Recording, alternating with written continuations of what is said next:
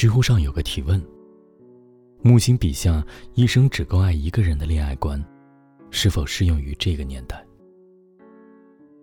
有个高赞回答：即便是很久以前，大家也会遇见很多人，所以，择一人终老，从初见到离世，该是多么难。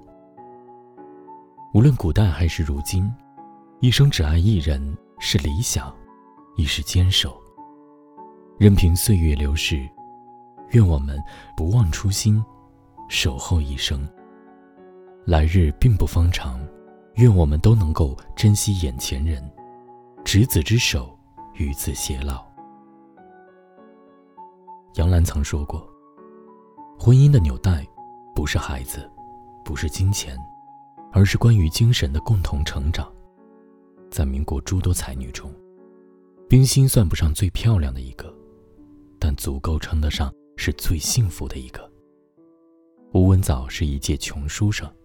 而冰心系出名门，虽然出身地位不同，但冰心并没有因此而看不起吴文藻，而是被他稳重憨厚的性格和博学多识的才华吸引。两个人都钟情于文学，生活中辅业前行，事业上互相鼓励，携手相伴将近六十个年头，被称为爱情的楷模。就像冰心说的：“真正的婚姻并不在排场。”而在心灵相通，其他都无所谓了。生命真的很奇妙，两个契合的灵魂重逢，总会收获不一样的欣喜。王小波在给李银河的第一封情书中写道：“我老觉得爱情很奇怪，它是一种宿命的东西。对我来说，它的内容就是碰上了，然后爱上，然后一点办法也没有了。两个追求自由。”特立独行的灵魂，因为命运的安排遇见彼此，此后他们的喜怒哀乐，因为有了对方的回应，内心雀跃不已。原来，真挚的感情是不掺杂任何条件的心灵相通。这辈子，只想觅一灵魂伴侣，洋洋洒洒过一生。电影《后来的我们》中有这样一句台词：“美好的爱情大都相似，而不幸的爱情。”最后都成了故事。我们总是在失去后才懂得珍惜，分手后才知道天长地久，由于曾经拥有。其实，生命来来往往，来日并不方长，有多少人是乍然离场？前段时间，埃塞俄比亚飞机失事，女大学生本来约好要和男朋友去非洲旅行，结果天各一方，让人唏嘘生命无常。四川凉山森林大火，三十个完整的家庭就这样在无情的大火中支离破碎。网友们纷纷感叹：“记得珍惜眼前人，你不知道哪一句再见就再也不见。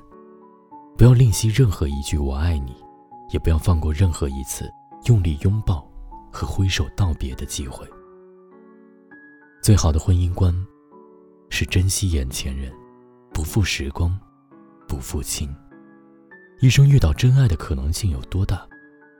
一段名为“连一个都不到”的视频做了这样的假设：假如我们没有在一起，这个城市有八十万人，和你兴趣相投、能够产生火花、愿意照顾你的人，或许只有零点五三个。哪有什么真爱？只不过是珍惜拥有。都说，乍见之欢。不如久处不厌，陪伴是最长情的告白。除了那个朝夕相处的他，还有谁会无微不至的照顾你？会在你悲观失望时借你一个依偎的肩膀？那个陪你走进婚姻殿堂，答应与你携手一生，愿意照顾你生活的人，值得被珍重和感激。张学友在歌曲《只愿一生爱一人》中唱的：“只愿一生爱一人，一世。”亦未够。遇见你，就是我这辈子最幸运的事。往后余生，愿风雪是你，平淡是你，清贫是你，荣华是你。愿无岁月可回头，且以深情共白首。